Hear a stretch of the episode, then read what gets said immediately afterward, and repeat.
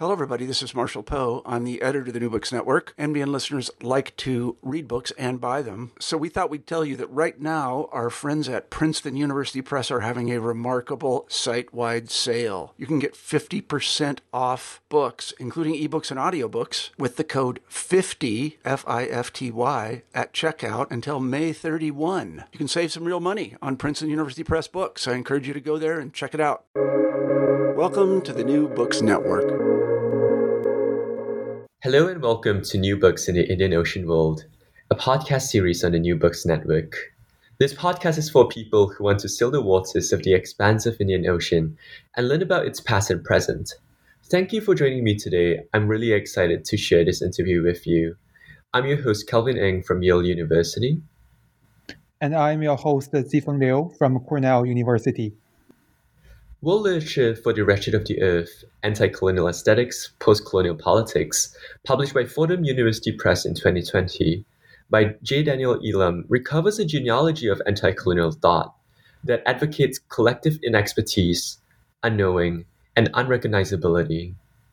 Early 20th century anti-colonial thinkers endeavored to imagine a world emancipated from colonial rule, but it was a world they knew they would likely not live to see written in exile, in, a, in abjection, or in the face of death, anti-colonial thought could not afford to base its politics on the hope of eventual success, mastery, or national sovereignty. Elam shows how anti-colonial thinkers theorize inconsequential practices of egalitarianism in the service of an impossibility, a world without colonialism. To trace this impossible political theory, Elam foregrounds theories of reading and critique in the writings of Lala Hardayal, B.R. Ambedkar, M.K. Gandhi, and Bhagat Singh. These anti colonial activists theorize reading not as a way to cultivate mastery and expertise, but as a way rather to disavow mastery altogether. To become or remain an inexpert reader, divesting oneself of authorial claims, was to fundamentally challenge the logic of imperial rule which prize self mastery, authority, and sovereignty. Aligning Fanon's political writing with Auerbach's philological project, Elam brings together the histories of comparative literature and anti colonial thought to demonstrate how these early 20th century theories of reading force us to reconsider the commitments of humanistic critique and egalitarian politics in the still colonial present. Over the course of our conversation, we will talk not just about Professor Elam's approach to political theory and intellectual history, but also how he arrived at his project and some of the decisions that he made when assembling a cogent archive of humanistic critique and anti colonial thought. To learn about these issues and more, join us and stay tuned. I hope you enjoy the book, and I hope you enjoy our conversation as well. Today, we're here to talk to Professor J. Daniel Elam the author of the groundbreaking book, World Literature for the Wretched of the Earth. By discussing this book, we will dive deep to learn about the horizons of expectation, illuminating the range of possible futures, a world of unknowing and unrecognizability, theorized by such anti colonial thinkers as Lala Hardayal, B.R. Ambedkar, M.K. Gandhi, and Bhagat Singh. J. Daniel Elam is an assistant professor in the Department of Comparative Literature at the University of Hong Kong. He previously taught in the Department of English at the University of Toronto, was the Mellon Sawyer Seminar Postdoctoral Fellow in Bibliomigrancy at the University of Wisconsin Madison, and was a fellow in the Society for the Humanities at Cornell University. He specializes in transnational Asian and African literatures in the 20th century, modernism, post-colonial theory, and global intellectual history, and his work focuses on anti-colonialism and anti-imperial critique from South Asia at the beginning of the 20th century. He is the co-editor with Kama Maclean and Chris Moffat of two books on South Asian revolutionary anti-colonialism and has published essays in post-colonial studies interventions, bioscope, and PMLA. Welcome, Daniel, to New Books in the Indian Ocean World, and thank you so much for taking the time to talk about your enjoyable book today. Uh, thank you so much for having me. This is a, a I'm really excited to uh, to talk to you about the book. Awesome. Um, Daniel, can you start us off by saying a few words about yourself? That is, where did you grow up? Where you went to school? How you became interested in your field of study? And who were some influential mentors you had? Uh, this, this, this is a complicated question, I guess. Uh, it's a, it's a, a multi-part question, but I, uh, I grew up mostly in the U.S. Uh, I went to um, UNC Chapel Hill in North Carolina for my BA in comparative literature. Um, and there I uh, was really, really fortunate to uh, under the mentorship of Lilian Furst, who was um, well past retirement age, but invited me over to her house on Sundays for tea uh, and kind of taught me one on one the history of comparative literature, the history of Jewish philology, um, uh, none of which I kind of could appreciate at age, age 19, but um, I, I, it hit me later. Um, then I went to Northwestern University. Uh, I uh, got a PhD in uh, the Rhetoric and Public Culture program, um, working with uh, Dilip Gaonkar and Leela Gandhi um, as well as uh, Janice Radway. Um, so um, those you can kind of see the uh, kind of intellectual formation if you're familiar with their work. Um, Leela, whose work is kind of you know this kind of rich retheorization of um, of anti-colonial thought. Um, Dilip, whose work is um, you know, kind of richly engaged with questions of modernity and um, transnationalism, and then uh, Jan's work, you know, which is so rich and um, you know, kind of uh, kind of this material critique of um, of of of book history, of book culture, and of reading, um, specifically in the U.S. Um, uh, but kind of you know, was these three people kind of really broadened my horizon to what could be thought or how, what should be thought uh, in terms of um, uh, academic critique.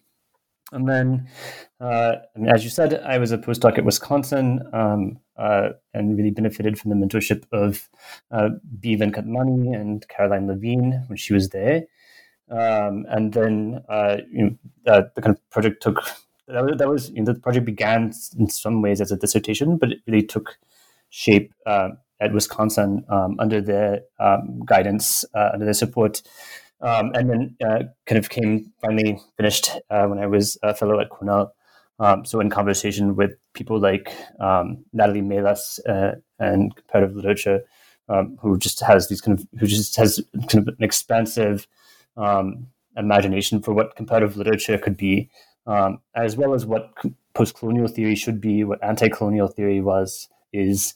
Um, uh, and so, mean, it's the kind of it's the accumulation of all of these kind of really, really important thinkers um, from age eighteen on that that uh, that made the book what it uh, that made the book what it is. Um, the book is, I mean, as as you've said, it's a history of um, what's it, something of an intellectual history. We can talk about that of uh, um, South Asian anti-colonial thought, uh, uh, namely four figures you know, B.R. Ambedkar, uh, M.K. Gandhi, Bhagat Singh, and Lala Hardayal. Um, and it's bracketed by, um, on one end, Frantz Fanon, uh, and the other end, Erich Auerbach, the, the founder of comparative literature uh, in the US. Um, and uh, the way I came about this project was um, to stumble somewhat backwards into it. Uh, I was um, uh, I mean, I when I was an undergraduate, I was uh, the manager, uh, in quotes, of a kind of anarchist Marxist um, bookshop, um, and I was really drawn to kind of radical theories of egalitarianism, uh, and uh, you know, in kind of desperate search for kind of theories that. Um, political theories that kind of imagine these kind of utopian possibilities for egalitarian political community um, and and really struggled to find them um, in a lot of um, kind of Western European uh, political philosophy, um, and and nevertheless, I, I, I felt compelled to continue that search. And um, you know, in the meantime, I had friends who were moving, um, you know, back to Delhi, and I became fascinated by Indian electoral politics of all things. Um, and uh, and and and and in the process of becoming kind of enthralled with uh, Delhi electoral politics, stumbled my way back in kind of up to the 1920s, um, which is where a lot of contemporary political Indian um, uh, politics still draws its inspiration, or still cites, I should say, um, and maybe not inspiration directly, but um, you know, the 1920s still remain this kind of forceful moment in, in contemporary Indian politics, right? So um, you, you still see people citing Gandhi as the as the figure for um, the Congress Party as well as the Hindutva kind of uh, BJP party. Um, Singh has this rich afterlife um, in Punjab. Uh, and Ambedkar has come back with a, with a kind of resounding force in Maharashtra uh, uh, and, and, with kind of this new um, um, uh, kind of excellent and really inspiring wave of, of, of Dalit activism um, across India. Uh, and so um, and it was kind of when I discovered these thinkers and when I kind of stumbled upon these thinkers whose writings were you know just really such you know so so important for the contemporary moment, but then also um, you know in their own time just so expansive in their imagination um, for what an, an, emancipatory politics could be, what an egalitarian politics could be, um, and that was really when I thought you know, I, I, really, I thought I kind of had had finally found, um, you know, uh, by no means discovered, by no means uncovered. It had been there all along. Um, you know, I finally found this uh, this this corpus of ex, you know extraordinarily radically um, egalitarian um, political thought, and, uh, that was that was the basis for wanting to continue working on it. Uh, was just being so enthralled with the, you know, this this new way of imagining the world that should be otherwise, that could be otherwise, um, that could be you know that could exist after colonialism, that could exist without racism, that could exist without other forms of injustice.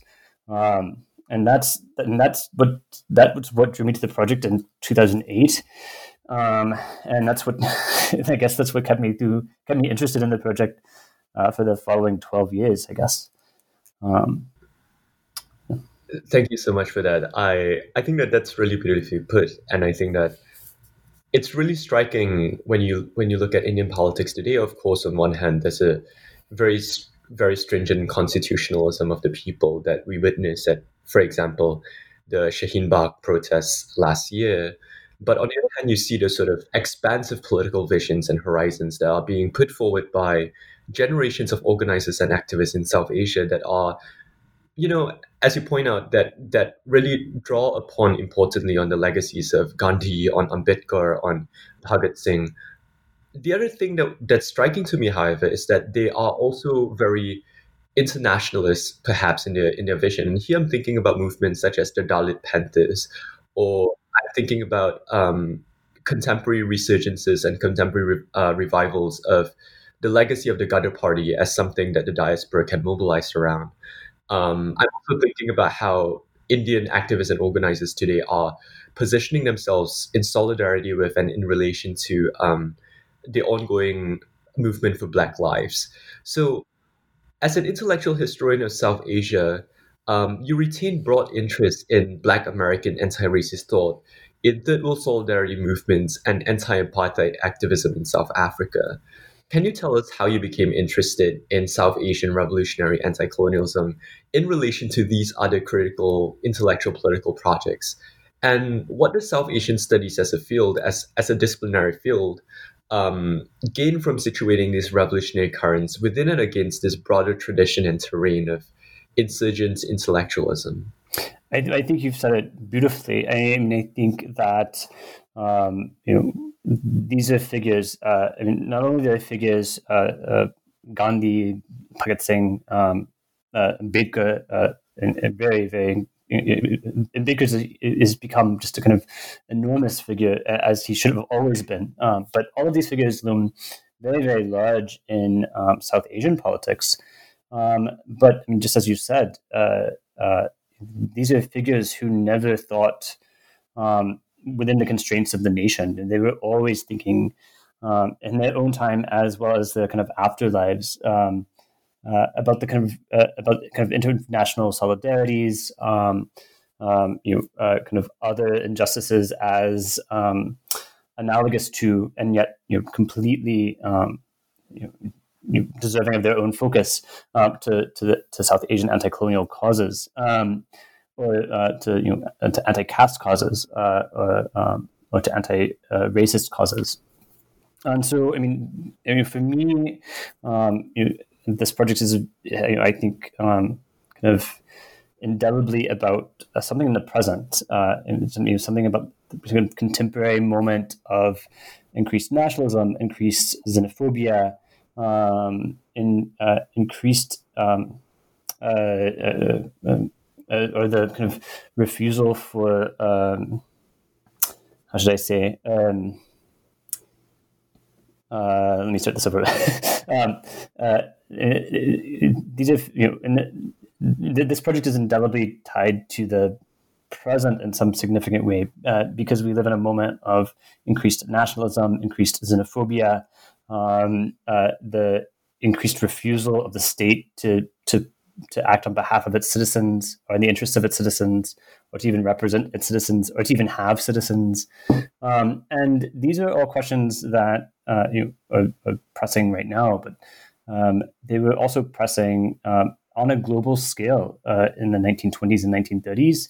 And and one kind of one way that uh, you can uh, quickly you know it's not you can quickly kind of flatten out this body of thought is to render it solely within the frame of the nation or the region. Uh, it, it never was. It never it never could be. Gandhi Ambedkar, uh, Bhagat Singh, uh, Lala Hardayal, all of these figures um, were thinking so expansively about um, political community, about um, uh, about uh, political solidarity, um, and that, that the nation simply is just inadequate, uh, even the region is inadequate uh, for thinking um, w- what they were envisioning, uh, and kind of accounting for what they envisioned, what they were envisioning. Uh, like you said, Lala Hardayal has this, uh, you know, it, his his importance now, as his importance was then, was this kind of wildly transnational vision for a certain type of um, what he called world state, um, either as a kind of revolutionary, bomb throwing, um, anarchist, socialist um, uh, party, like the Ghadar Party, uh, that you know, which moved from California to Punjab by way of Singapore and Hong Kong and um, and Durban. Um, uh, that was one, and you know, on Bhagat Singh, for example, who kind of uh, starts the Hindustan Socialist Republican Army and is directly thinking um, of the Irish Republican Army um, is reading their materials um, and is also kind of deeply committed to um, watching what happens uh, after the Bolshevik Revolution. Um, and is also, I mean, uh, I've written about this elsewhere, is also watching Hollywood movies about Black people. And so, and, and, and giving these kind of, you know, broad theories of kind of an, emancipatory politics, which is, uh, which is you know truly global in its vision and scope. And then, of course, Gandhi was doing the same thing, and Ambedkar was doing the same thing. Um, you know, and so uh, you know, my commitment to South Asian studies as uh, an area studies project is, um, I mean, I, I have that commitment in some kind of in some kind of way, but I think you know, at the same time uh, to kind of draw those borders so uh, so neatly is to um, is really to miss uh, to miss some of the kind of sprawling, uh, you know, um, sprawling accounts of um, transnational you know, communication to begin with, but also cooperation um, and solidarity. Thank you so much. Yeah, let's talk more about, um, I guess, this body of egalitarian thought by turning to the book and its chapters. So the book addresses a broad range of archival material and theoretical concerns in the succinct 192 pages. Uh, can you um, uh, tell us a little bit about the extent historiography of South Asian rev- revolutionary thought? Uh, can you also um, really uh, tell us uh, the kind of uh, conversations that you see uh, uh, this book as making contributions to, and who were the intended primary theoretical interlocutors for this work? Uh, I mean, I, I, I will be curious to hear uh, what what what do you think that the the, the interlocutors are uh, having just kind of finished the book in some real way uh, it, it feels like I've emerged from some kind of echo chamber in my own head but um, I, suppose that I mean there's a kind of there's a long history of uh, kind of in a biographic kind of a biographical mode of um, of these figures. They're not unknown figures in South Asia by any means, um, and they have and there's a kind of long um, history of um, of political biographies uh, uh, of these men, um, you know, as well as uh, um, some sort of kind of desire to situate them in uh, in the broad frame of intellectual history, and that's that's been the case well before. I mean, even before um, national Indian national independence, Pakistan national independence in 1947. Um, you know, the, these intellectual histories, biographic biographies of these um, of these men were being written. Um, Bhagat Singh uh, was hanged in 1931, and the first biography of Bhagat Singh came out in 1932 or 33, right? And so these are these are not. I mean, so there's been this kind of almost a century long history of um, of of biographies and of of, of of, critical works situating these these thinkers in their context. Um, the, the, kind of twists and turns of South Asian history um, and South Asian studies is you know um, I, I, won't go into that too much, but I mean, there was, I mean, in some ways, one can kind of think about, uh, you know, this kind of this this moment that we're in as you know as is, is certainly kind of after the subaltern studies moment, uh, uh, and some kind of somehow stuck between a subaltern studies critique um, and this desire for global intellectual history and for South Asia to be a, a, a central part of that. And uh, and I think you know this this this book certainly does not conceive of these thinkers as subaltern. They're not, um, uh, but nor do I think does it kind of cleanly um, fit within the kind of uh, um, the the current state of, of South Asian global intellectual history. Um, certainly, I mean, it, I'm indebted, incredibly indebted to um, work by Kama Maclean, Chris Moffat, uh, Ajay Skaria, uh, Simona Sawhney, um, uh, Ania Loomba, uh, and um, and many many other people who have um, returned to Bhagat Singh, uh, B.R. Ambedkar, uh, Gandhi, um, to um, to think them. Um, to think with them, to think alongside them, um, not simply to recuperate them as uh, as well, not, not simply to recuperate them. Uh, they don't need recuperation, um, but as, as, but to kind of think with them and take them seriously as uh, political thinkers, as political philosophers, um, but to do so uh, with attention to the fact that they weren't they weren't political philosophers. That was not their job. Their job was, um, uh, well, I mean, their job could have been. I mean, they were anti-colonial activists. So they were they spent their time in jail, um, or they uh, were in hiding, or they were um, or they were busy in the case of Ambedkar drafting the Indian Constitution, and, and in addition to fighting for anti-caste, you know, in addition to fighting for Dalit rights. Um, so these are not people who these are not kind of the equivalents of Adorno or Hannah Arendt. Uh, these are these kind of these figures have to be thought, um, you know, uh, on their own terms and in their own, you know, in a very specific context. Uh, and that requires this kind of, and I think that's the change that is, uh, you know, that that's the kind of dialogue that I see myself um, uh, uh, as at least indebted to, hopefully a part of. Um, but you know, it's the, uh, certainly something like um, Ajay Skaria and Chris Moffat and Simona Sawhney and many, many others who are thinking that that this moment right now.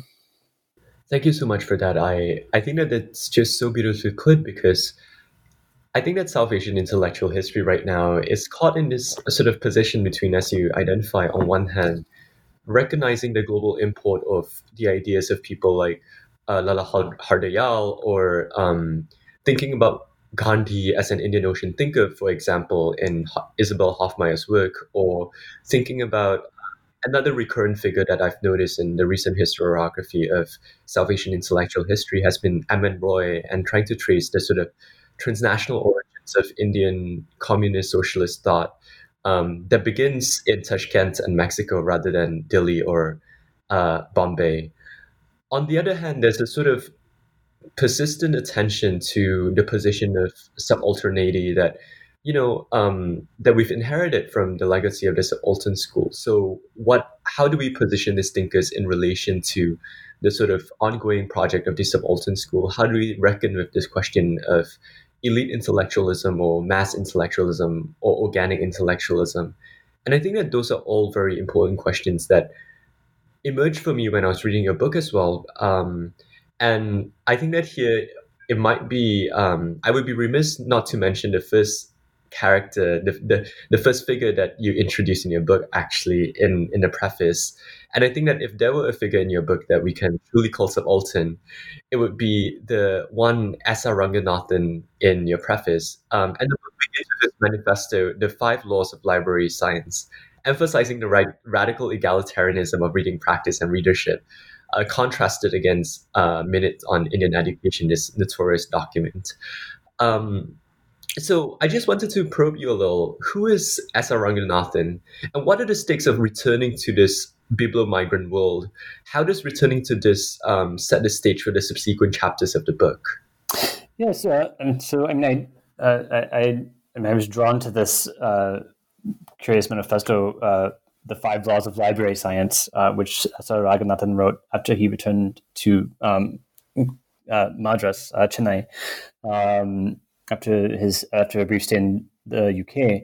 Um, and by no means, I mean, I, I, it would be difficult to say that even S.R. Ranganathan, although he is not particularly well known, um, he, he's he's not a, he's not subaltern. Uh, he in fact was kind of crucial in um, in some of the kind of major educational and public library acts of post-colonial India, uh, post uh, independence India, um, uh, and uh, and and I think you know, I think as uh, you know, as South Asian studies, as South Asian history, as South Asian intellectual history, um, you know, moves away from, but, but without betraying uh, the critique of subaltern studies. Uh, you know, I think I think one thing that um, has been so crucial has been to um, kind of resituate these figures um, uh, as uh, as actually rethinking um, political subjectivity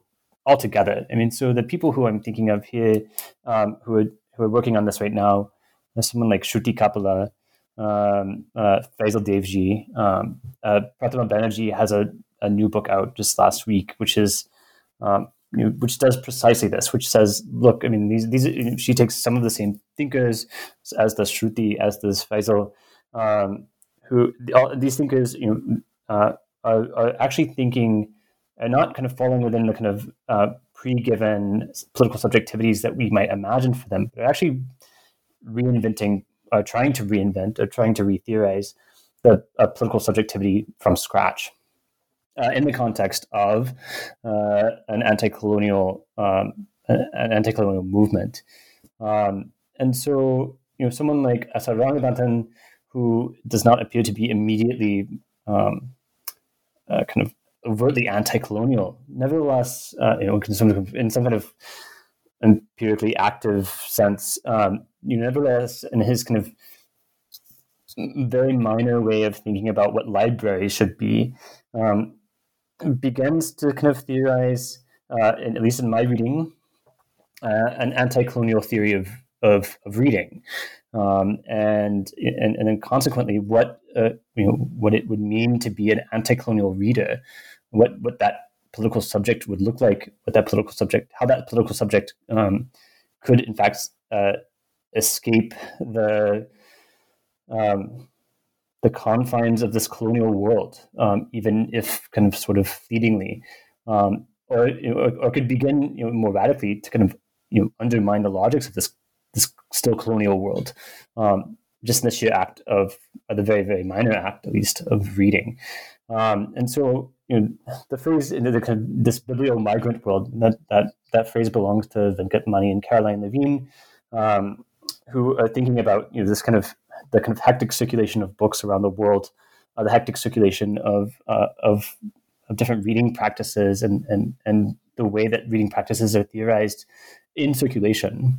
Um, you know, th- that that seems to me to be a really helpful way of both kind of accounting for the 1920s as a historical moment, but also um, uh, trying to begin to think of these um, these writers uh, unknown to very very well known as um, as using that bibliomigrancy to re-theorize the political subject altogether. Um, you know, far away from uh, recourse to uh, uh, a kind of subaltern, non-subaltern binary or something like this. I think that that's so beautifully put because I I think that that's exactly how I want to stage this question of the 1920s as uh, as a period of intellectual productivity and as a period of um, intellectual fecundity, shall we say. Um, and I think that to be sure, in, in, in the extant historiography, Lala Hardayal, Bir Ambedkar, uh, M.K. Gandhi, and Bhagat Singh have been narrated and read within um, the canon of Indian nationalism, but they're usually kept sort of separate, so to speak. So when you think of like Lala Hardayal, you think of emigre anarchism and transnational leftism. Uh, Ambedkar is usually associated with legal constitutionalism and anti-caste radicalism. Uh, Gandhi with ethical nonviolence, or in some of like Devji's more provocative work, a thinker par excellence of, of violence, and Bhagat Singh um, as emphasizing a sort of revolutionary Marxism, um, the politics of the gesture. So, what are the stakes of returning to these figures today and setting them um, in conversation with one another? And how might we think about the question of spatial or temporal coevalness in relation to them? Uh, in other words, what are what what are the um, conversations or what are the insights that might emerge by placing them in relation to one another, as opposed to keeping these critical intellectual traditions um, separate? I mean, I, I, I, I, thank you for this question. I mean, this is this question gets at um, something I guess I had not. Um, uh, I have to admit, not really given much um, uh, let me let me see this again. Uh, I mean, thank you for this question. I mean, this is a, this question gets at the heart of um, of something I have not. I mean, I, I, kind of have struggled to kind of put into words. I think uh, due no small part to because for me, um, you know, as I was writing this book, I was as I was researching this book, there was no question in my mind uh, that these four figures had uh, they shared a conversation. Um, and it's it's it's so it's, it's only fairly it's only kind of after I wrote the the at least the first draft, the second draft of the manuscript, where I was confronted with, um, I mean, as you quite rightly point out, uh, the fact that these figures are not true, and they're not really meant to be, they're not often thought together. Um, and and that the, the kind of putting them in conversation is a somewhat counterintuitive move. Um, for me, you uh, what holds these four figures together, and I think, um, and perhaps what what I you know I, I feel so strongly about is uh, to the point of not being able to recognize it until and, and, until later. Um, uh, is that these are figures who are um, both, and this is this is really important to me. They're both, uh, you know, incredibly important to the history of um, South Asian anti-colonialism. They're incredibly influential um, figures across the Indian Ocean world. Um, they're incredibly um, central to 20th century global history. these are not minor figures at all. Um, and they were making, they were kind of, ex- they were explicitly making demands against the British Raj against the British Empire, not simply in India, South Asia, but also you know in in, uh, in East Africa and in West Africa, and, uh, and as well as in you know South Africa against the British and the Dutch. Um, but uh, you know, for me, uh, you know, at, while they are making these you know very explicit demands, uh, you know, against empire to the British Raj in no uncertain terms. Um, they were busy also theorizing their own, um, what I use as in consequence, uh, which is to say that they were busy theorizing practices that would um, that would protect friends whose who would might uh, whose lives would end before colonialism ended, uh, and they were thinking about a certain type of fleeting politics of the meantime uh, in order to take care of friends, in order to take care of each uh, themselves, in order to take care of their political communities. Um, you that would uh, that would in some ways you know uh, sustain you know at least temporally uh, temporarily uh, sustain um, you know, the, the the life of this political community well in advance of the arrival of some kind of post-colonial utopia. So, um, so reading right, uh, which is kind of the central um, kind of the through line of the book. These re- I'm arguing here is that the is that reading is one of the kind of key ways that these anti-colonial thinkers were theorizing simultaneously you know, the, the, the necessary act of making demands against colonialism uh, and also simultaneously trying to figure out ways of creating uh, you know, small, minor, um, you know, uh, ephemeral egalitarian utopias that might resemble the post-colonial utopia to come, but to do that in the present uh, for those uh, whose lives um, matter now, um, and, and, whose lives might not. Uh, ex- not who might not live to see the uh, this kind of post-colonial world uh, obtained. So I guess the the the th- what what holds these figures together, from even Frantz Fanon to Auerbach to Gandhi and Ambedkar and Bhagat Singh and Lala Hardayal, is uh, that these are thinkers who uh, are theorizing um, you know, extremely consequential uh, uh acts and extremely inconsequential acts at the same time. Um, and that, and to me, that is the uh, most exciting strain of anti-colonial thought. Is is the is the is that which can kind of theorize a, a very explicit anti-colonial, anti-racist, um, anti-hierarchical um, um, politics, and while and, and simultaneously theorize uh, the very very minor way of enacting that uh, in the present, well in advance of it arriving in the world. Mm. And I think that that's so beautifully put because um, you actually begin here immediate rest res with Frantz Fanon's Wretched of the Earth. Uh, and Fanon, of course, is a thinker par excellence of that sort of relationship between the consequential and the inconsequential. How might we think about um, the, the effect of collective revolution on what he observed as forms of quotidian life and seemingly inconsequential, um, you know, minor articulations of the everyday in colonial Algeria. Um, and your introduction, I think, just beautifully outlines an anti-colonial politics that these thinkers proposed of unknowing, unintelligibility, and collective unrecognizability. A radical politics was present. Methodologically, you describe your work as an anti-canon of literary thought, tracing disorderly histories, promiscuous modes of thought, impossible transformations, and improvisational uh, adjacencies drawing equally on Leela Gandhi's idea of moral imperfectionisms and Kandice Chuh's illiberal humanisms. So here, my question really is: one might term this method as a very anti anti-authorial project, in as much as it defies the successive authoritarianisms of stable legacies, authoritative claims to mastery over text, and the authorial function that's endowed to this idea of the sovereign author what is the conceptual import of this um, hermeneutics in defiance of the idea of a stable archive and thinking both along and against David Scott? Mm-hmm. What relationship does this commitment to unknowing and non futurity stage between an anti colonial aesthetic vision um, and a post colonial egalitarian practice? How are we to think about this in relation to our current debates uh, around anti colonial thought and praxis?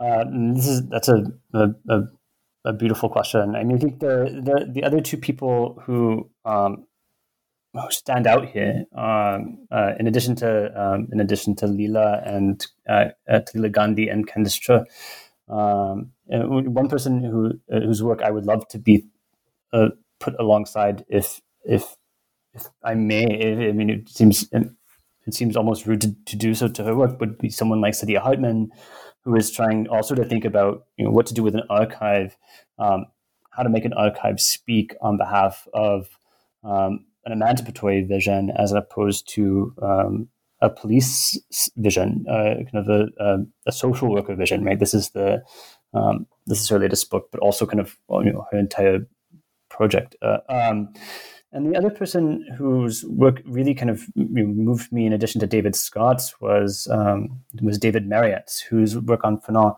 um, really brought brings out, I think, the the importance of um, of a of an underappreciated um, strain in Fanon's thought, which is um, you know there's an abyss between uh, where we are in the colonial present and the colonial and the post-colonial world that we hope to reach, um, and that abyss is uh, is not crossable in some really serious way.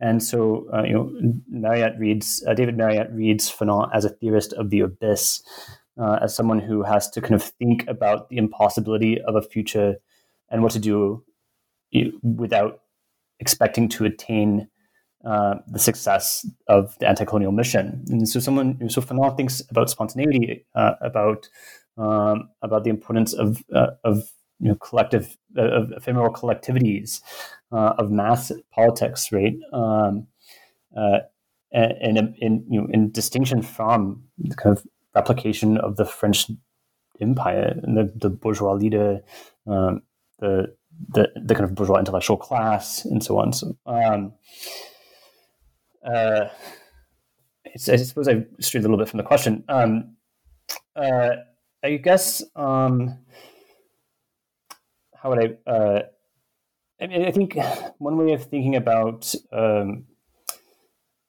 anti-colonial thought now is to recuperate it as. Um, I mean, this, this is I mean, to recuperate it as properly political, um, and it, it certainly is political, but it is also.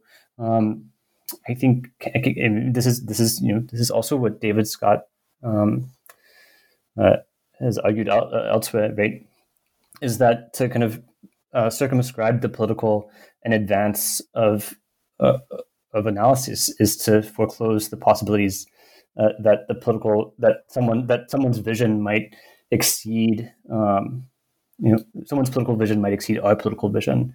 Uh, and so to return to anti-colonial thought with for me is to return to anti-colonial thought um, as critique, uh, which is to say, it, it, it encompasses um, you know, politi- the political, the aesthetics, uh, this you know the aesthetic realm, um, and also this kind of um, insistence on um, on the position of the critic, right, as, as opposed to the position of an author, authorial figure.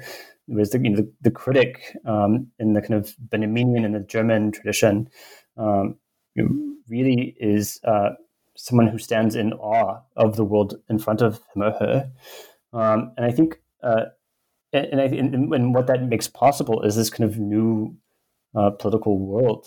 Uh, at least it did for Benjamin. Um, and I think the same thing is true for uh, anti-colonial thinkers of this moment, uh, contemporaneous anti-colonial thinkers. Right? These are thinkers who were working at the same time Benjamin was and standing in awe of a world that they knew they would not live to see and writing on behalf of it and and needing to describe its aesthetic contours, its political contours, um, and yet you know being ever aware that the more that they would want to put into place, the more that they would want to to be in charge of this post-colonial utopia, um, the the the uh, the more that they uh, the, the, more they would foreclose about it. Uh, you know, to to bring anything from this from this colonial world to that post-colonial world is to is to still nevertheless um, draw some kind of you know, draw some kind of well, I just, I mean, sort of it. Um, you know, these are thinkers who, uh, much like Fanon, uh, knew that there needed to be an abyss between the world that we live in, the the, the colonized world, and the world that we hope one day uh, will occur. That that and on in, and in whose behalf we must act, uh, which is the that post colonial utopia. Um, but but nevertheless, right, um, that that that the distance from here to there is is not simply um, is not one that we will uh, make in our lifetimes, and it might not be one that is is so straightforwardly bridgeable, uh, and that requires a certain type of inexpert, um, you know, a kind of expansively political and aesthetic um, critic. And here I want to stay on uh, the topic of uh, criticism uh, slightly longer because I think that um, it's so interesting that you brought up Saidiya Hartman because when when I was reading your work, I precisely thought of the politics of the wayward. Um, and in some ways, you're tracing a wayward archive of anti-colonial thought that does not really conform strictly to to um, the protocols of the protocols of uh, let's say the protocols of authorial intellectual history that traces uh, the intellectual sort of legacy in a sort of stable, sovereign manner, but more rather you're, you're kind of like tracing a genealogy of wayward thought that exceeds and expands beyond the boundaries of um, the text itself and extends to readership. Here, I'm really interested with what you're doing uh, with this idea of Benjamin, Benjaminian criticism, and of course you're tracing it through Kant, through Schlegel, to Goethe, Marx, Brecht, and you argue that this mode of criticism adheres within its own incompleteness and implausibility. The other sort of major sort of um, foundation of your of your method is a project of comparative philology, and here Erich Auerbach's uh, mimesis and Edward Said's secular humanism are instructive. And how they theorize reading as an orientation towards a perpetually incomplete knowledge of a perpetually unknowable world. So, how does this staging enable us to reconfigure the relationship between history and literature and to rethink the critical potential of um, reading? Certainly, you know, Benjamin, Auerbach, and Said's writings have been read in the respective contexts of exile. So, how might we how might we then think about the centrality of this sort of of the minority problematic here? What, in other words, is the critic's exilic minor relation to a politics of the minor? Uh, there's there's so many uh, there's so many good questions that uh, I mean I think um, I mean one is I mean, one that I think uh, will continue to kind of uh, I think will continue to haunt me as I as I continue to work on this project and related projects is the question of the archive. Um, this this this archive the archive for this book um, was was sprawling, uh, and um, and my approach to the archive was uh, idiosyncratic. Um, uh, I, I, hopefully, uh, I mean, I, I ideally uh, approached the archive uh, in the way that I imagine, in the way that I kind of I I, I want the uh, and, and, and, to mirror the ethics of the book, which is to say, I, I kind of want, I wanted to be um, this kind of critic in awe of these anti-colonial theories,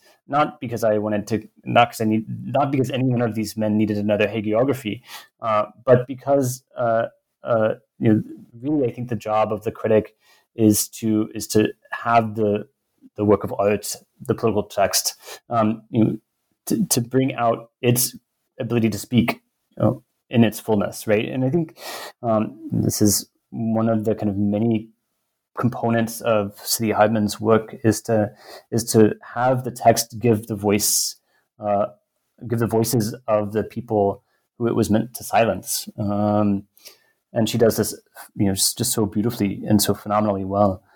Um, the other question that you ask is. Uh, is this kind of genealogy of of criticism that you know from Benjamin to Auerbach to Said um, that is is is aggressively worldly. I mean that's that's that's so crucial. Um, you know, so so the kind of um, you know, one way I align the history of comparative literature with the history of anti-colonial thought is to say is to, to point out how incredibly global their visions were in the 1920s, and in the face of um, uh, of xenophobia, fascism, nationalism, colonialism, uh, you know, comparative philology of all things and anti-colonial thought, we were we're really committed to to rethinking the world and nothing less than the world.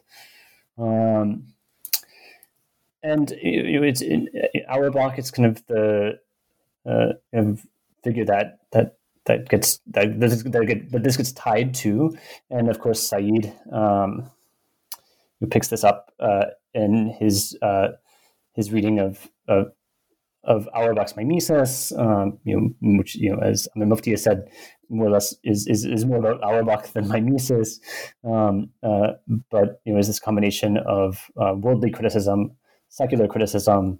Um, and I mean, as you as you said, uh, a commitment, uh, or at least um, uh, a certain um, uh, there's one finds a certain sort of um, uh, damagedness that uh, this is kind of you know in in uh, in, uh, in Auerbach's work in in Adorno's work certainly that and, and, and Said wants to recover that as well. Um, but I think the the the point here would be uh, would uh, I mean is that uh, oh um, let me let me take another just this the last uh, uh, oh, oh, oh sorry sorry. Uh, need, need to refresh my memory of what the last part of that question was. So um, you know I think Shruti Kapila actually helped me see this really clearly. Um, but the the book is a in the way she reframed this. But the book is, you know, in, the, in terms of um, what what it's up to is is in some ways a triangulation of um, of of blackness, of um, of the Jewish question, of a question of exile, and the question of anti-colonialism, and how one. I mean, I think the, what I've been what I wrestle with throughout the book is you know is how how do these three things um, how can we map these three things together um, it's not a straightforward project, uh, but you know the 20th century I think has been uh, has been guided by these the, a triangulation of these three uh, you know you know trajectories of radical thought. So on one hand, you know, the Black radical tradition has been so um, crucial uh, to emancipatory politics, uh, you know, across the 20th century, uh, and um, you know, equally so has been, uh, you know, this movement from the, kind of the Jewish question to a question of exile, um, uh, to a question of um, of kind of the long inheritance of Judaism and Jewish Jewish thought, and then finally, um, you know, this question of uh, of of anti-colonialism, which uh, you know, in many ways. Uh, just simply kind of you know, was I mean, was, or someone like Adom Getachew, uh, has really beautifully argued, right, is imagining world making after empire, and that is uh, that's an incredibly that can't be underestimated in the history in the, in the, in the 20th century. I mean, that was there was an entire world to be remade.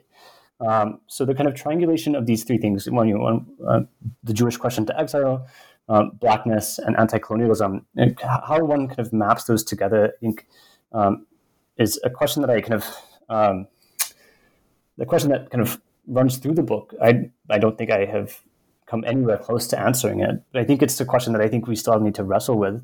Um, you know, what is the configuration of these three radically influential um, and radically utopian um, and also radically despairing um, uh, uh, political visions?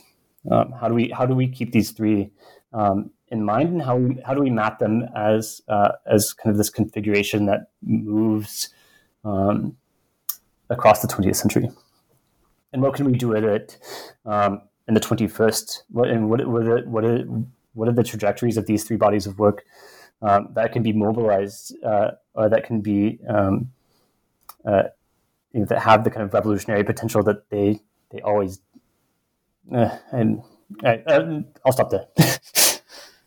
uh, the question of you know, the, I think the question of the the 21st century will be you know how can we uh, um, uh, you know follow through with the trajectory of these three bodies of work, um, you know, thinking them together and also thinking them um, on their own. Thank you. Yeah, I mean, I, I think um, in uh, the first chapter, you kind of uh, um, gesture toward a kind of uh, interrogation of um, the kind of interplay between these three trajectories. So the first chapter, um, uh, is about Lala Hardayal's critical and reading practice. Um, and uh, I really appreciate how you um, really focus on his quiet, ethical, philosophical, and aesthetic contributions, and in particular his commitment to reading as opposed to this kind of extent uh, overemphasis on what you call the properly political. So this really reminds me of this body of work on quiet, really in Black studies, uh, such as uh, the work um, by Tina Campt um, and uh, Kevin Quashie. Um, so can you say a little bit about, you know, this, how this focus on quiet can help reorient our uh, current discussions about anti-colonial thought?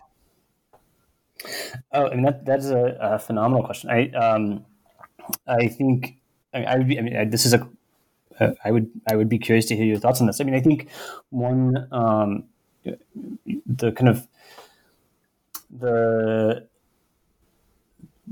I, I mean, I, one one thinker whose work I just really admire, and one one thinker who I think really um, has you know is has picked up on a strain of uh, I should say um, Juliet Hooker's work on Black fugitive thought, um, uh, which I think does have a sense of um, of a commitment to quietness about it. Right, it is about um, uh, it is about fugitivity, and it is about uh, it's about being on the run uh, uh, for your life, which requires a certain type of um, uh, silence. And then there's also this you know, Fred Moten's first book on the break, right? Um, you know, as kind of this relationship between uh, imp- improvisation and um, black survival.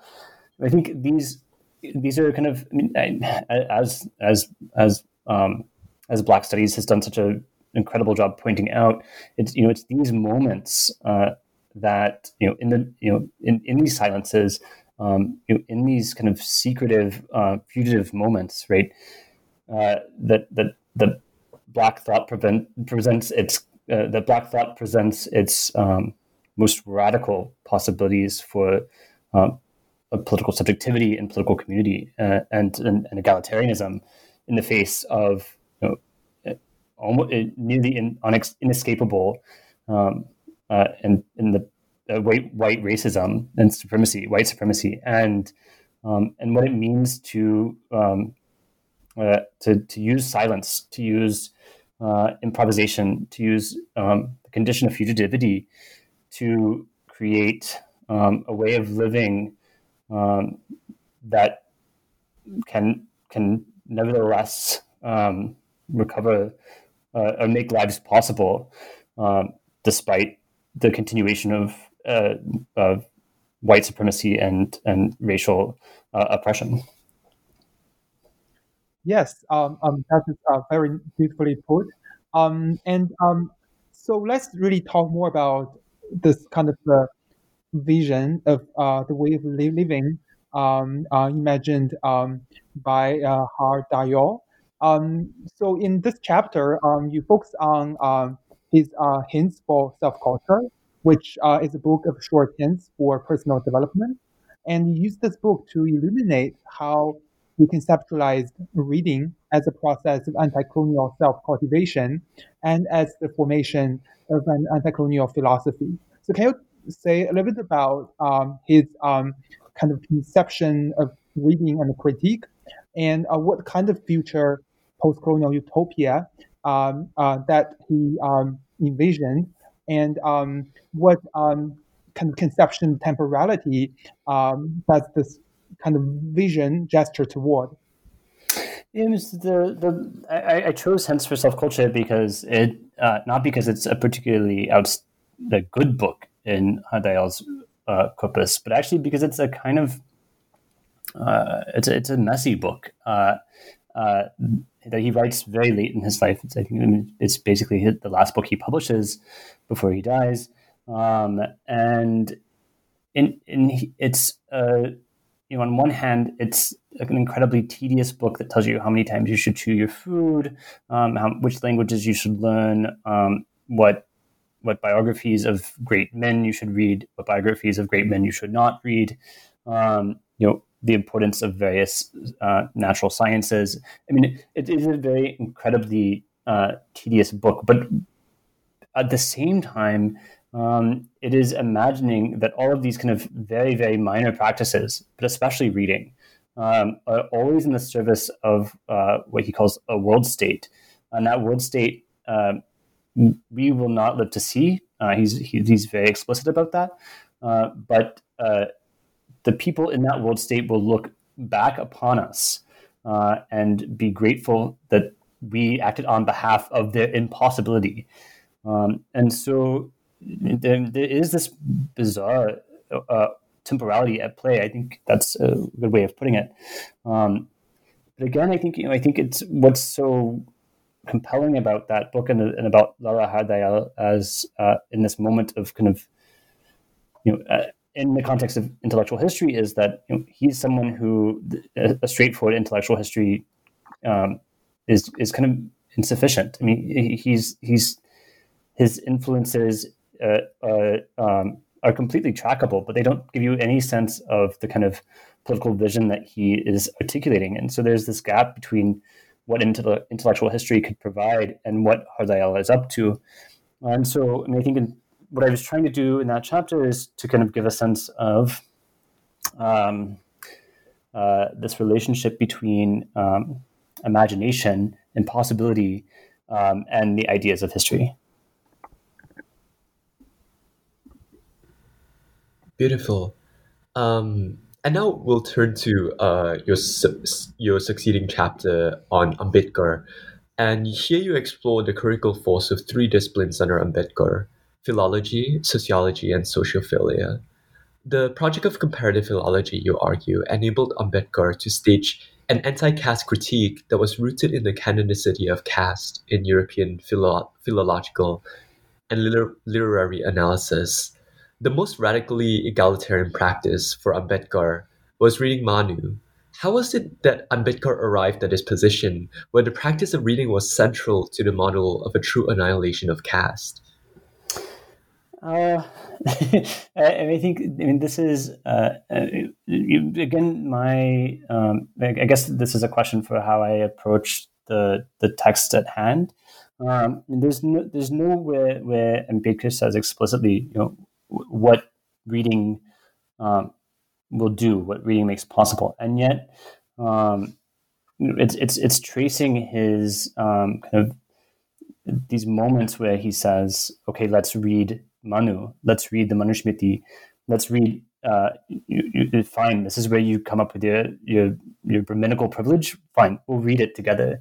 And so, I mean, what I was doing was tracing these moments where Ambedkar says, let's read the text um, and, and, it's true and and and and its true philological position, which is to say that all of these kind of uh, Brahminical um, texts, which uphold the most nefarious forms of caste, um, uh, were indebted to uh, colonial philology, and so then there's this kind of um, there's a, but Ambedkar does not. It's not simply that he can simply say, "Look, you're your your Brahminical privilege is based on um, British colonial documents uh, or, you know, or, Orientalist scholarship.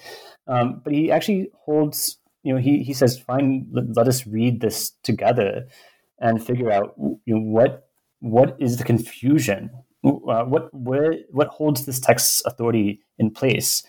And when you read something like Manusmriti, you you find that there is no, which is you know the Manusmriti, which kind of posits Manu as this, you know, uh, uh, um, authority and author par excellence. Like the once once you could have once you read Manu the Manusmriti with Ambedkar, what you find is that there's a sort of I mean, what Ambedkar calls a madness uh, at the core of um, this claim to authority, um, which is essentially um, uh, renders authority not present. And so the act of reading, um, on one hand, for Ambedkar, is this is a is a sort of um, uh, what might be called deconstruction, um, at least destruction uh, of the text. At the same time, it's not entirely, it's not so totally. Um, you know, it's, it's, it's not about destroying, uh, but it's actually about a certain type of. Um, and this is this is, I think, something you know, it's it's about a certain type of uh, a creation of an anti-caste uh, of a of a truly egalitarian um, anti-caste uh, world, and um, and so you know simply kind of destroying Manu is insufficient, but actually coming up with um, a way you know so coming up with the the thing that would destroy Manu, which is to read together, is itself a creative it, it is the creative act, right? So in the so it's one thing to dismantle Manu's authority fine.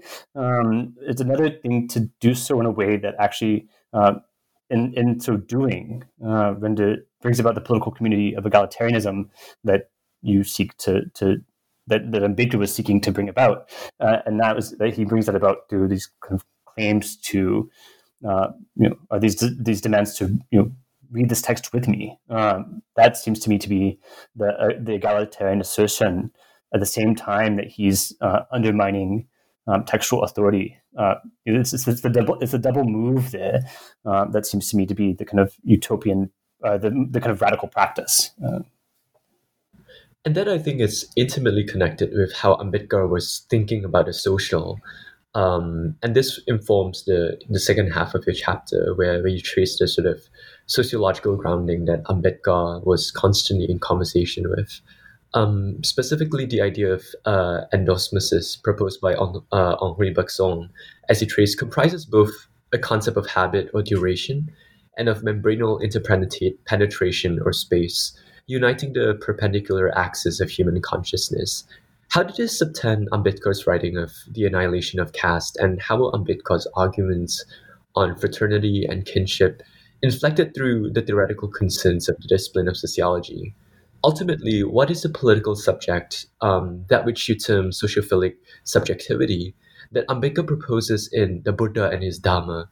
Um, what are the radical implications of this non foundational, non autonomous subjectivity to concurrent claims for Dalit autonomy and political subjecthood? Oh, so there's a couple of uh, uh, uh, issues there. So I mean, one is I mean simply that uh, Ambedkar trained at Columbia University as a sociologist in the 19 teens, uh, which was when I mean, simply sociology had yet to figure out um, what its disciplinary autonomy was, and so was actually kind of reveling in a certain type of messiness between psychology and philosophy and biology and uh, and Henri Bergson's vitalism. Uh, um, and so, uh, you know, reading Annihilation of Caste, which takes place kind of 20 years after this kind of grand sociological, early sociological moment, um, what you see in Annihilation of Caste is this indebtedness to um, this wildly imaginative and uh, uh, an expansive notion of what sociology could be. And what sociology could be was actually um, a direct response to the certain type of to a certain type of liberalism uh, or individuality that uh, psychology uh, upheld, right? And so, you know, so, sociology under the influence of vitalism, under the influence of Henri Bergson, um, you know, really is unconvinced of the autonomy of the human subject. Um, you know, the kind of the, the smallest unit for sociology at this moment is at least society, and, but nobody can kind of put their finger on what exactly that is. And uh, and so you, you, although Ambedkar is in many ways uh, a liberal thinker, uh, in many ways a prag- he's also a pragmatic thinker. Uh, he's someone who is uh, is a lawyer and a legal theorist. Um, he's also someone who I think you know the kind of begins to also think on the side about the insufficiency of um, of the of thinking the liberal human subject um, you know, that will always cat, that that will always you know lay the groundwork for the reproduction of caste. Um, and so you know terms like endosmosis, uh, terms like uh, fraternity, uh, and then when he when he kind of you know, turns to Buddhist texts, uh, Maitri fellowship. Um, you know, these are ways I think that he's trying to you know, draw on this kind of wildly expansive imagination of early sociology to um, to rethink the uh, to, to to claim the you know to to dis, to, to dismiss um, the exceptionality of the of the kind of autonomous human being in favor of a certain type of what, I, am calling sociophilic subject, um, which you know it's not simply about um, uh, it would be about some it would be about creating a subject um, that could not be susceptible to caste that um, uh, would revel in uh, its touchability and its contaminability um, uh, without universalizing the status of uh, of the Dalit or the Brahmin. Right? It would just simply it would render um, it would render caste unthinkable. It would render caste impossible. And obviously, this is a kind of this is this is not at the core of um, Ambedkar's main work. Uh, this is kind of the kind of on the, the on the imaginative margins of it. Um, and a lot of kind of post Ambedkar Ambedkarite thinking, which has been so influential and necessary, um, you know, for Dalit rights, um, has uh, has has relied on um, you know a different trajectory of Ambedkar's thought, uh, which is uh, much more about uh, um, you know, rights seeking and rights demanding, and, and, and this has been absolutely necessary work.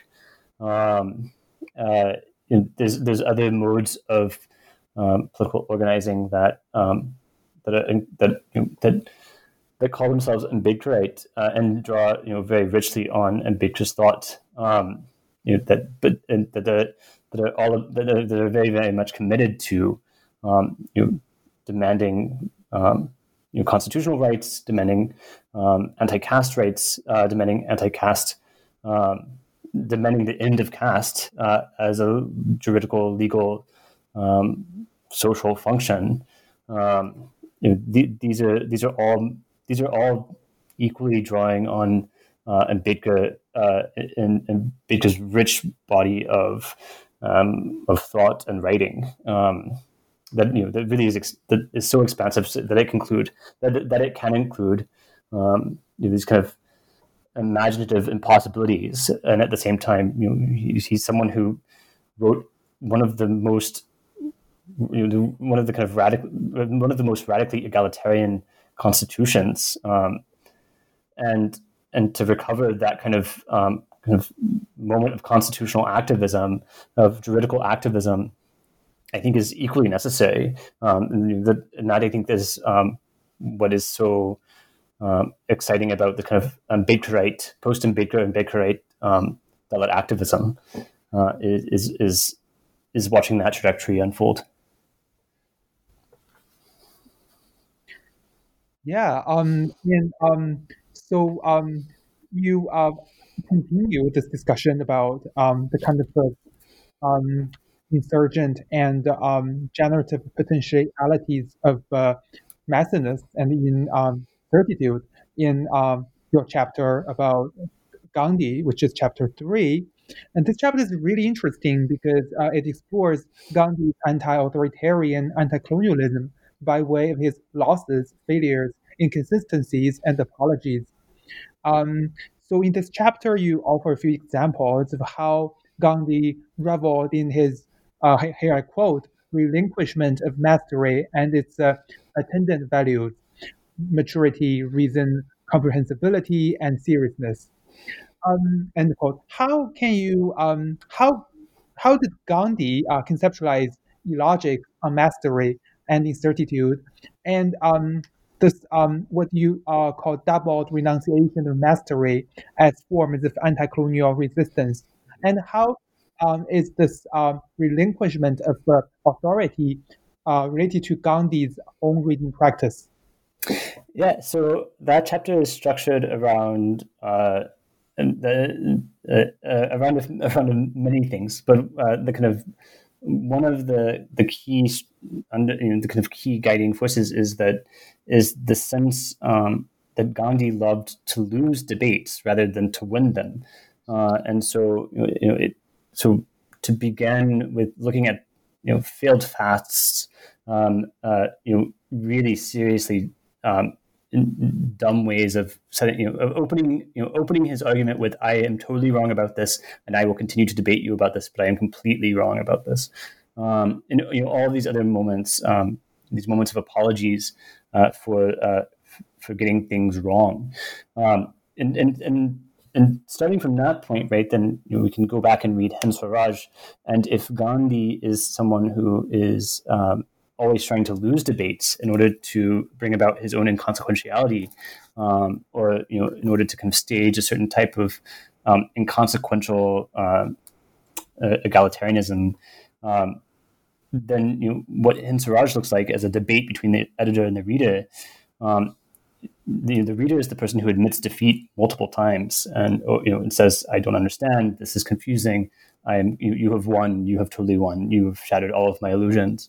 Um, so the you know, that that kind of you know how do we position Gandhi not as the editor of Hind Swaraj but as the reader of Hind Swaraj, and then you know what does it mean to uh, to use this idea of losing debates as a way of um, of staging egalitarianism?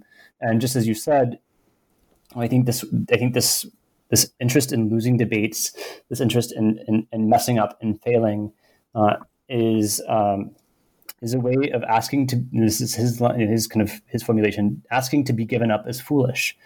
Um, you know, so when asked to defend his uh, vegetarianism in London, um, he's completely unable to, um, and he asks instead that he just be given up as foolish. And what to me, to, to me, this this the way I read this is um, as uh, it, it's it's Gandhi is relinquishing his ability to relinquish himself and asking someone else to relinquish him on behalf of him. And so what you get is in this doubled renunciation, you actually get two equal renunciants. One, someone who has given up Gandhi, and uh, Gandhi who has given up him his ability to give him, himself up. um, uh, and and this kind of uh, this this insistence on um, on giving up and losing and asking the other person to to win and then give you up as foolish um, is this kind of is a way of staging um, this renunciatory um, uh, egalitarianism uh, in that in the in the present.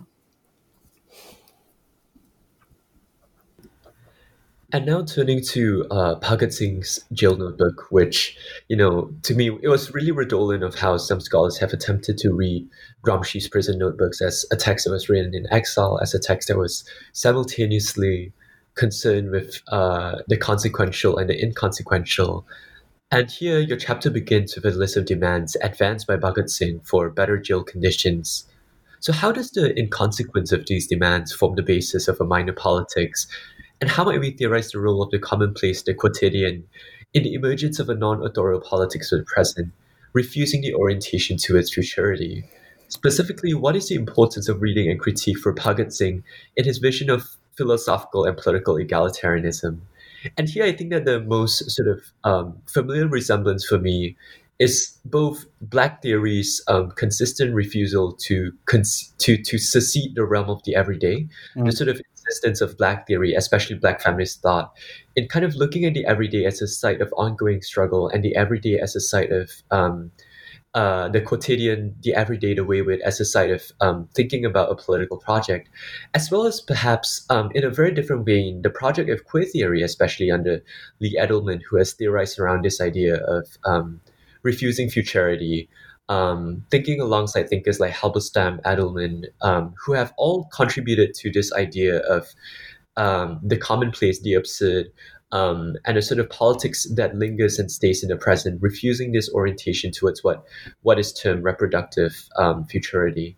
So I was wondering if you could talk a bit more about that sort of that constellation of politics that inheres within Bhagat Singh's demands.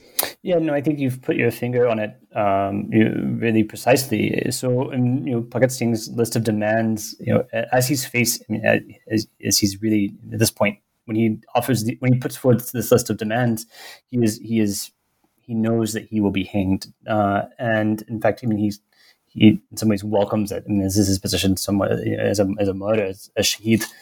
Um, uh, and the list of demands is a really curious list of demands. Uh, it, mostly it's about books. Uh, it's about uh, better reading material, and uh, and so the question is, you know, what does it mean to demand better books when you're facing when you're facing death? And uh, and to me, this is this is at least in my reading of Bhagat Singh, uh, this is a, a, demand for a certain type of inconsequentiality that does not expect future results. He does not expect to be an expert on any of the books that he's writing or he's, he's reading. Uh, he does not expect to be an expert on any of the books that he's reading. Uh, he does not expect to be a master of some kind of um, tradition of communism or socialism uh, or Marxism um, that many of his hagiographers have um, have wanted to to give him credit for.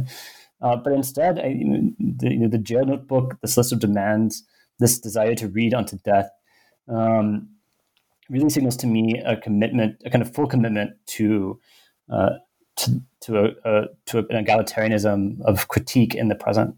And yes, I think I think Black feminist thought has been extraordinary in thinking about the quotidian uh, and and retaining a commitment to and, and, and arguing for the importance of um, the everyday, uh, the the minor.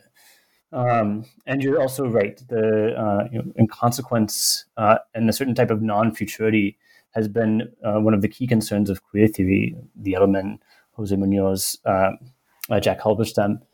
Um, I think one of the ways I depart from that mode of queer theory is is that you know I, there's a certain type of at least for Edelman, right, there's a certain type of and and and Munoz and Halberstam have both critiqued Edelman for this. Uh, there's a certain type of anti-sociality to that uh, non-futurity, and I think that um, anti-colonialism, at least in the kind of figures that I'm interested in, uh, is not at all antisocial, but actually kind of vigorously, uh, uh, uh, kind of vigorously, um, you know, invested in um, the contemporary moment as deeply social, as deeply committed to an egalitarianism with other people, you know, in the at right now, right?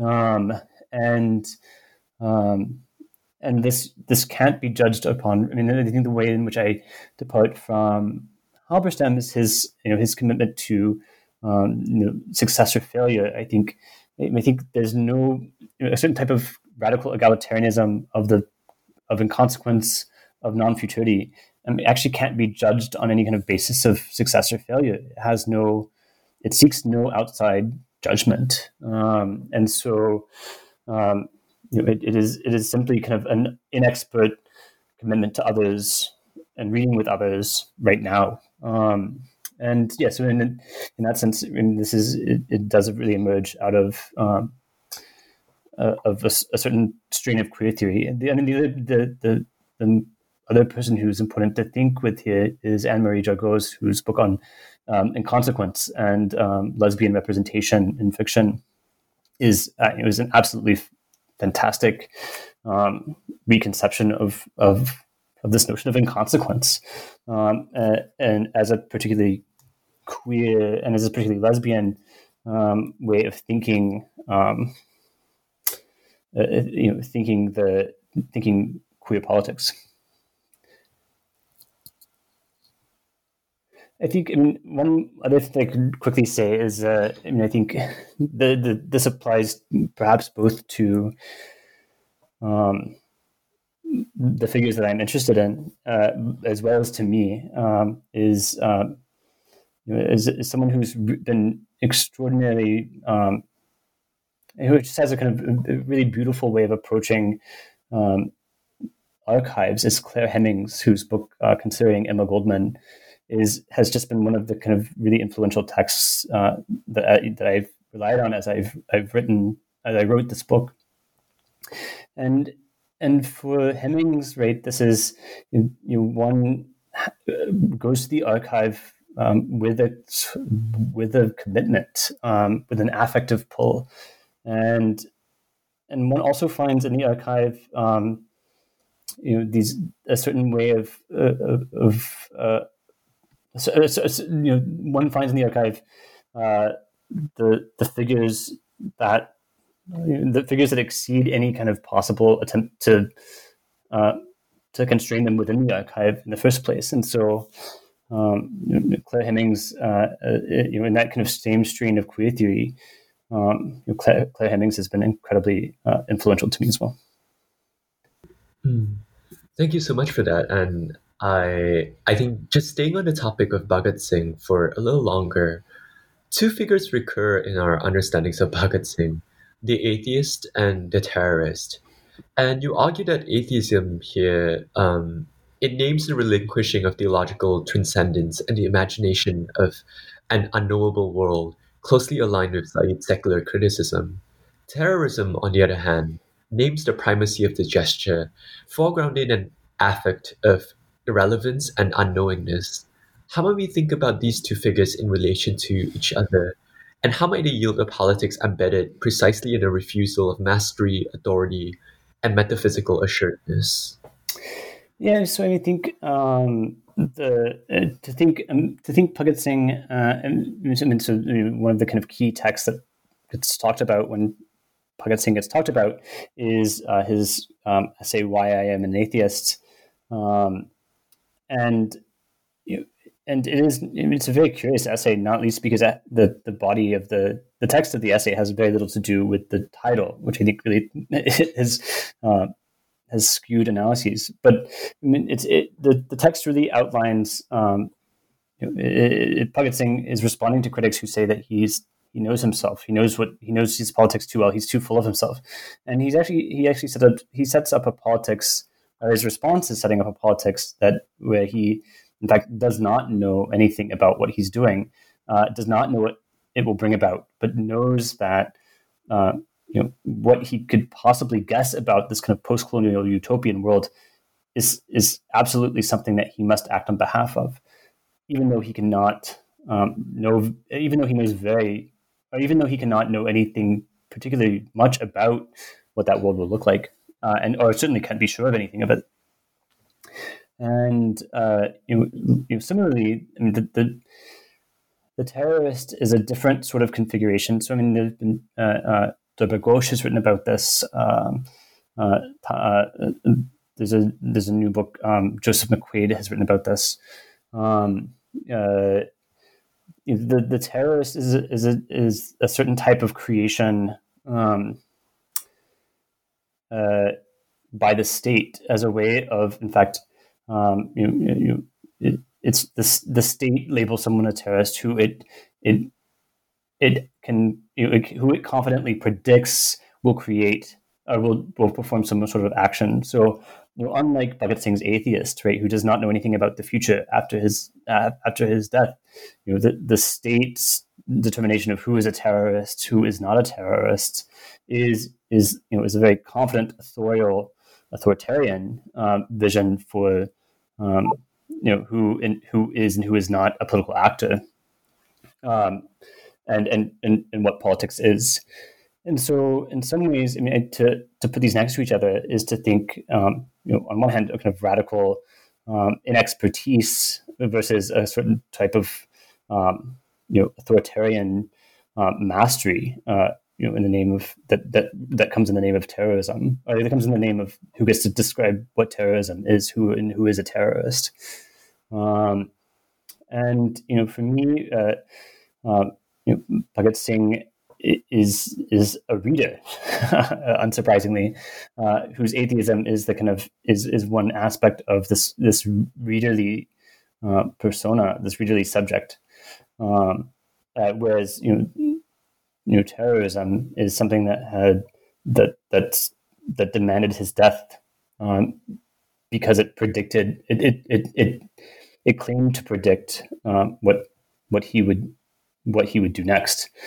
Um, and I think uh, Chris Moffat has written kind of very very uh, beautifully about this. Um, you know, one of the things that has haunted Bhagat Singh is uh, when you know, productively, uh, I think, uh, especially in, in, Moffat's account, um, is this kind of is his afterlives, his afterlives, um, which have been marked by you know, these all these desires for what Bhagat Singh could have been uh, had he lived, right? And um, you know, in the case of the jail notebook, right, in the case of his um, his his demands for better reading material, um, what we find is this becomes proof for his um, would his his his he that it becomes proof that he would have written four books on communism and, and Marxism had he lived.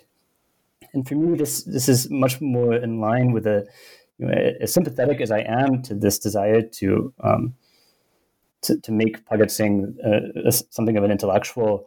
Um, you know, I think it does actually stand in contrast to the vision that Bhagat Singh had for himself, which was someone who was uh, you know going to read um, in an inexpert way um, until he faced the until he faced the noose uh, uh, uh until he faced that knot, as he said. So, um, and you know, and, and, after that, there would be nothing else, right, according to him. So I think I was trying to recover that um, that Bhagat Singh, uh, you know, not the Bhagat Singh that has an afterlife um, in Punjab, which is incredibly rich, uh, but I, which I think is is a is a is a, is a different question. Um, uh, and yeah.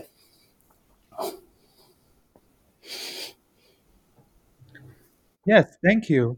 Yeah, and um, and uh, so first of all, I really appreciate how you um, always cite other people, and um, so this book in a way is really about a politics citation. And uh, in your really discussion of your own book, you also uh, really um, show us your politics citation, and I really appreciate that.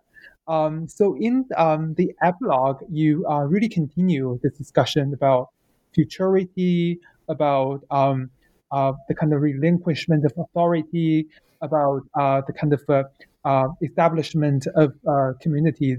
and you really um, you talk about this idea of stopping and leaving, right? You explore the politics of stopping and leaving as the final act of anti-colonial refusal. Um, so why does um, the uh, anti-authoritarian, anti-colonial mode of reading uh, that you have examined thus far demand that we stop and then leave? What should we stop and leave? We stop and leave to do what? And how about the people who are not able to do so?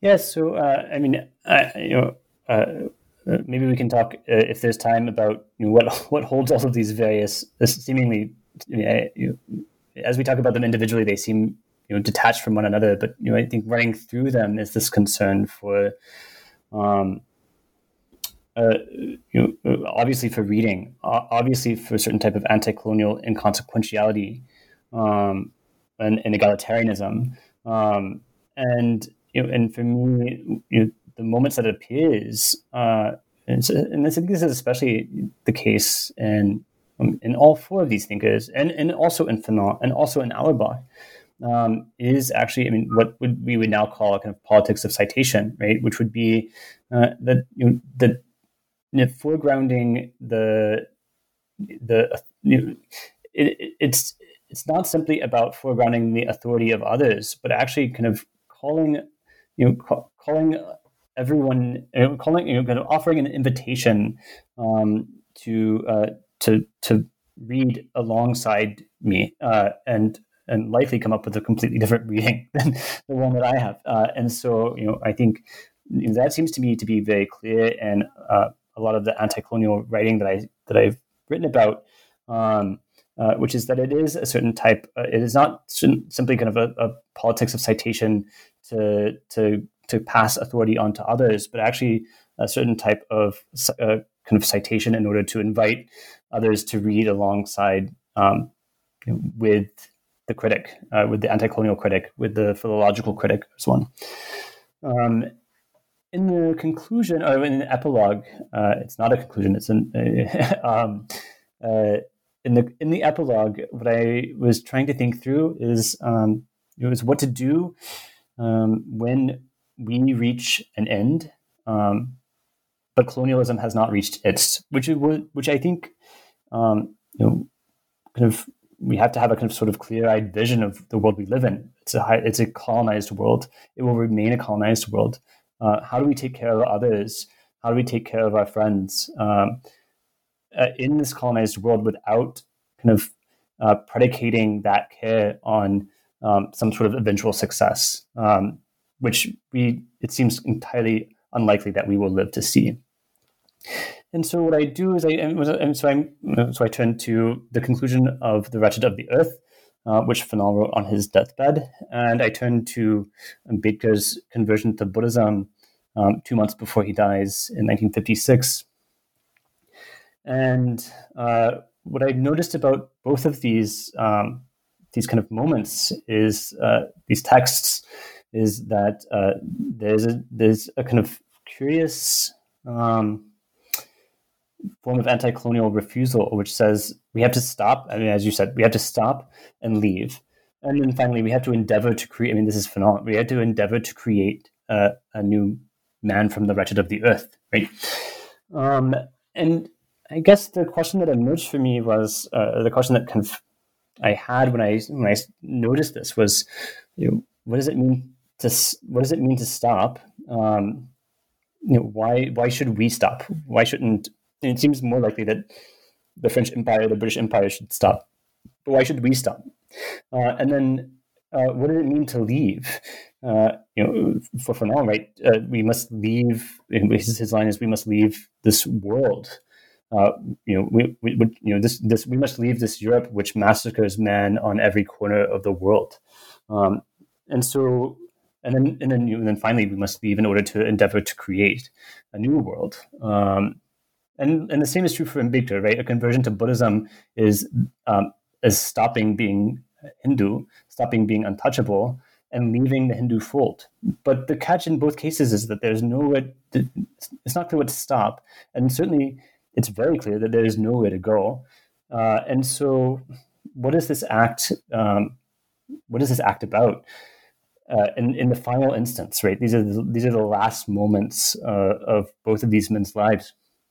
And I think in the final instance, right, this, this this demand to stop and then to leave and then to endeavor to create is, uh, like I've just said, um, it is an invitation uh, issued an extraordinary risk because we do not know who will accept it um, with or without our permission um, to become, uh, at least fleetingly, uh, a, a, political collective uh, rooted in extraordinarily um, risky egalitarianism.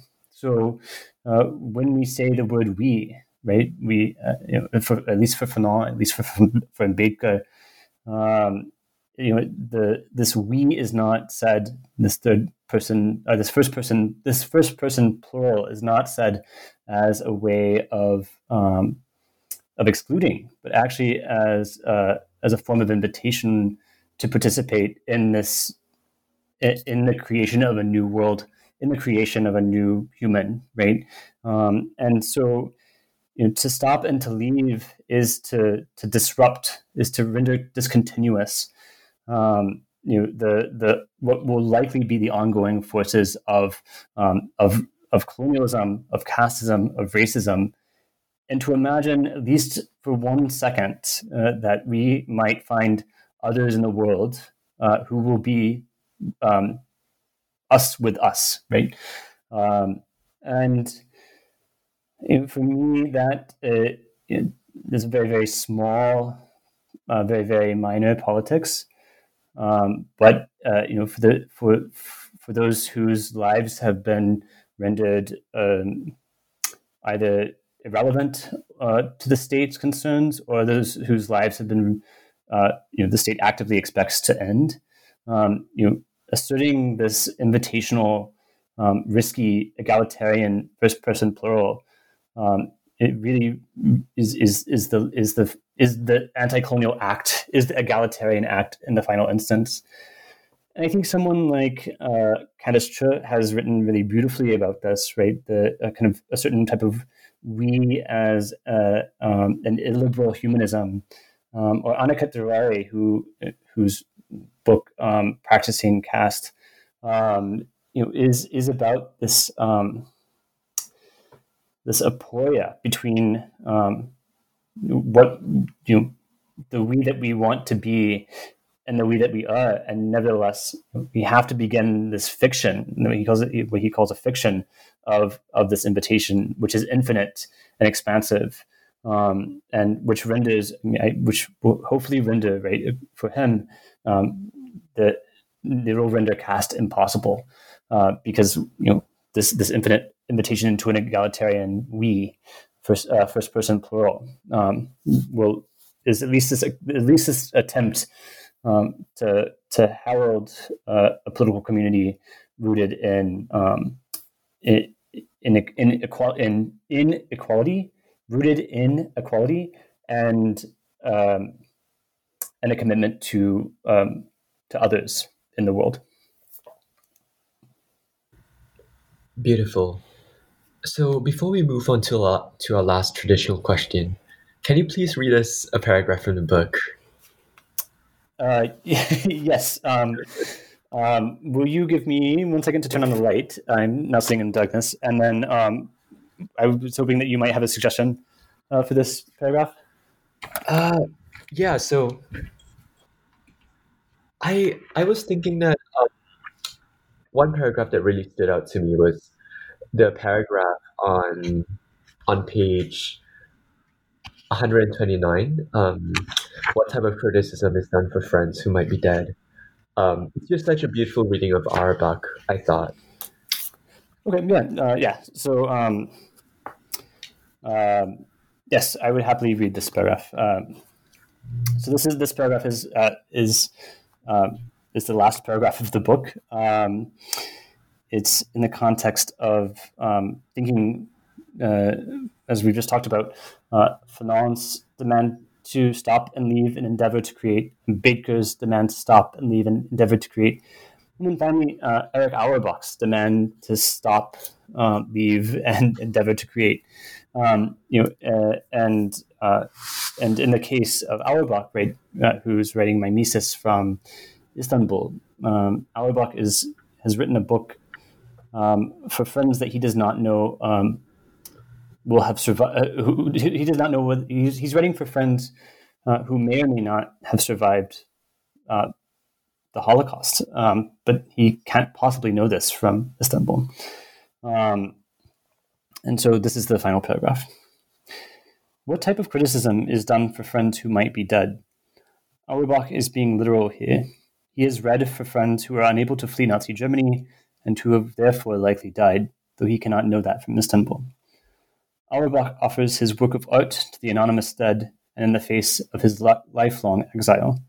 The resigned, unsatisfied, and inexpert critic has ended an essentially incomplete task. He longs for friends, for friends who have not survived, but also for friends whom he will never know. His readers are inconsequential and anonymous friends, and reading with them will make a fleeting world. Anti colonial and philological thought offer us a model of critique in the service of a world we will not live to see. It is an impossible task for an impossible politics, and it is impossibly urgent. Thank you so much for that. Um, well, Daniel, we've taken up a lot of your time. So, can you just tell us what you're working on now and about your current and future projects? Yes, I mean, uh, uh, so I am uh, currently working on a second book about uh, anti-colonial sociology. So it, it, emerged actually from a chapter on Ambedkar and Ambedkar's uh, training in sociology. And what I discovered as I was working on that was um, was that a number of anti-colonial and uh, kind of post-independence um, third world thinkers received degrees in sociology at that moment where it was that kind of nascent field um, that had no idea what it was doing and was kind of floundering about for its methodology. And so this includes Kwame Nkrumah, um, W.B. Du Bois, um, uh, to some extent, uh, and those slightly uh, uh, kind of tangential, uh, Jomo Kenyatta. Uh, it also includes um, Bjorn uh, and, and, a few other people. And what I hope to do there is to kind of is to really rethink the history of of sociology uh, by putting anti-colonialism at the core, uh, at, the, at the center of its foundational moment, and then also to kind of really draw out um, what this kind of expansive sociological imagination um, does uh, uh, uh reveals about um, third world solidarity movements uh, in the 1940s and 1950s, um, or in, up to the 1960s. Um, so trying to think um, you know, that that the wave of decolonization, um, Afro-Asian solidarity, the Bandung Conference of 1955, trying to think all of those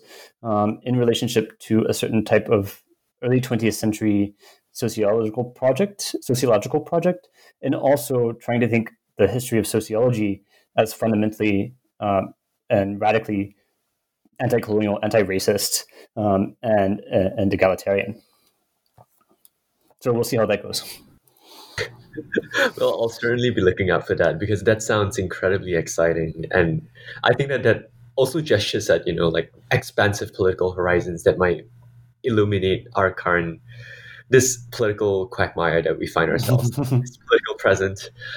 So thank you so much for joining us on today's episode, and thank you, listener, for listening to today's episode, in which we explored world literature for the wretched of the earth by Professor J. Daniel Elam, published by Fordham University Press in 2020, also available under the title Impossible and Necessary Anti Colonialism Reading and Critique, published by Orient Black Swan in India. You can find the book on Bookshop and other outlets. This is your host, Calvin Eng. And I'm Zifeng Liu. Stay tuned for the next episode of New Books in the Indian Ocean World.